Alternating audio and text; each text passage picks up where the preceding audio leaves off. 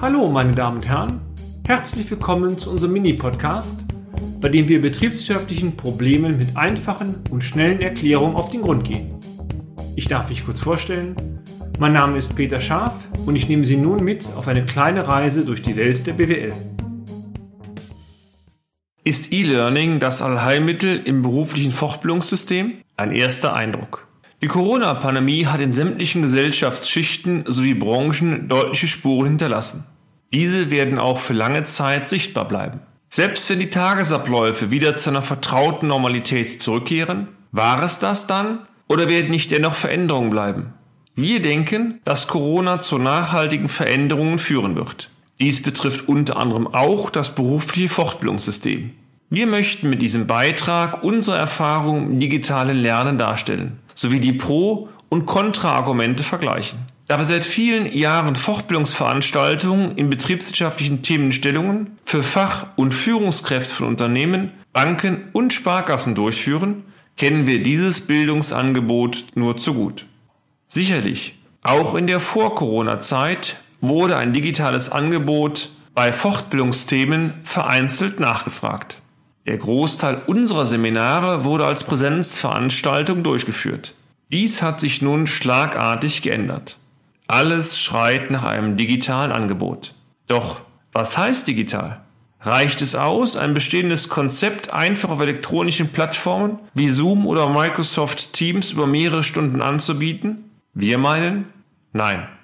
Wenn komplexe Lerninhalte digital vermittelt werden sollen, sind umfangreiche Vorbereitungen erforderlich. Zunächst gilt es, den gesamten Stoff in kleine Abschnitte zu teilen und diese inhaltlich und auch didaktisch auf die Digitalisierungsfähigkeit zu überprüfen. Auch die logische Reihenfolge, das heißt der Ablauf, wie die Inhalte vermittelt werden können, muss überdacht werden.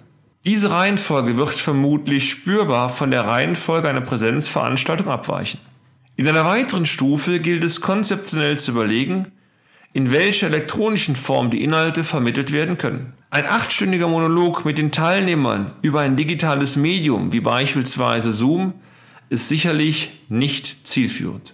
Wir glauben, dass eine Mischung von Komponenten wie E-Learning in gemeinsamen Foren, die zur Verfügungstellung von entsprechenden Teilnehmerunterlagen im PDF-Format zum Download, Erklärvideos, die durch die Dozenten oder den Dozenten erstellt worden sind, in Kombination mit regelmäßigen Feedback, Frage oder Erläuterungsrunden mit den Teilnehmern eine gelungene Kombination darstellen. Die Mischung macht's eben. Eines ist auf jeden Fall festzuhalten. Die inhaltliche oder der inhaltliche, gedankliche Aufwand für den Dozenten steigt zunächst beträchtlich. Natürlich. Wenn das Konzept einmal steht, diverse digitale Unterlagen aufbereitet wurden und die gesammelte Praxiserfahrung permanent zur Optimierung der Prozesse eingearbeitet werden, wird sich der Aufwand perspektivisch wieder spürbar reduzieren. Dennoch, alles digital abzubilden funktioniert unserer Ansicht nach nicht. Die Unterlagen können noch so gut digital aufbereitet worden sein. Aus unserer Erfahrung heraus ist eine körperliche Präsenz des Dozenten bzw. Dozentin nicht zu ersetzen. Der Augenkontakt mit den Teilnehmern, die unmittelbare Interaktion über längeren Zeitraum zwischen Teilnehmerinnen und Dozenten, die permanente Anpassung der Stoffkomplexität und Geschwindigkeit an das Niveau und die Wünsche der Teilnehmer. Kurzum, das Feingefühl. Wer sitzt mir denn gegenüber? All dies fehlt bei der digitalen Aufbereitung fast komplett.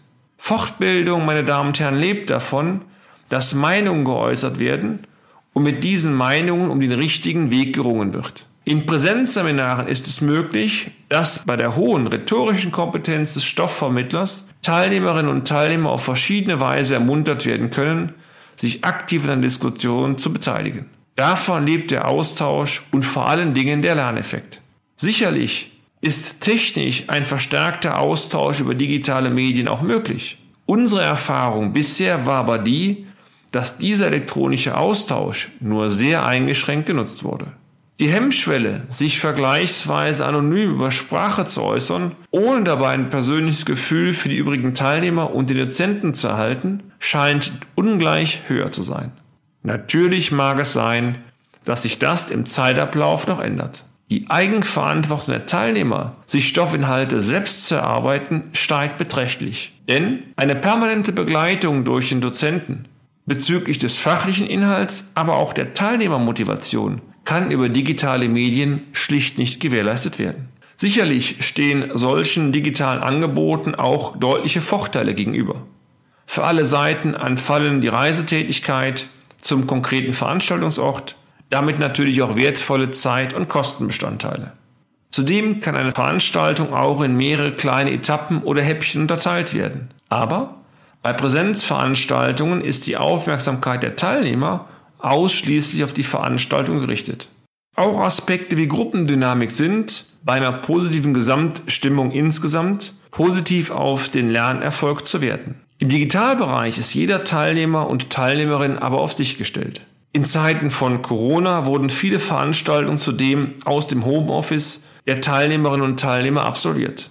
Dies, aber auch bei der Durchführung von Veranstaltungen vom Arbeitsplatz heraus, birgt immer die Gefahr, dass Ablenkungen durch andere Arbeitsgebiete, Kollegen, aber auch durch die Familie die Konzentration auf die eigentliche Veranstaltung herabsetzt. Unser Fazit bisher zum digitalen Lernen? Die Corona-Pandemie hat zwangsweise zu einer spürbaren Umdenken geführt. Auf diese Weise konnten in kurzer Zeit für beide Seiten spürbare Lernkurveneffekte erzielt werden. Sicherlich wird die zunehmende Digitalisierung unser Leben weiterhin nachhaltig beeinflussen. Der Umstellungsprozess wird an Geschwindigkeit zunehmen. Auch technische Probleme wie überlastete Internetverbindungen, abstürzende Softwaresysteme stören den Vertrags-, den Veranstaltungsablauf zusätzlich. Nach wie vor glauben wir, dass Präsenzveranstaltungen mit einem direkten, permanenten Kontakt zwischen Dozentin und Dozent bzw. Teilnehmerinnen und Teilnehmer durch Wissensvermittlung über elektronische Plattformen nicht ersetzt werden kann. Dies soll nicht bedeuten, dass diese neuen Medien nicht dazu genutzt werden können oder sollen, Präsenzzeiten zu minimieren und damit letztendlich Kosten zu sparen. Die Eigenverantwortlich der Teilnehmer für den Lernerfolg wird aber auf jeden Fall deutlich steigen. Dies setzt, meine Damen und Herren, ein hohes Maß an Selbstdisziplin bei den Teilnehmern voraus. Und damit sind wir auch schon wieder am Ende des heutigen Podcasts. Haben wir Interesse geweckt? Fein. Dann besuchen Sie uns doch einmal auf unserer Homepage unter www.scharf-office.de und schalten Sie auch beim nächsten Mal wieder ein für eine kleine Reise in die Welt der BWL. Ihr Peter Scharf.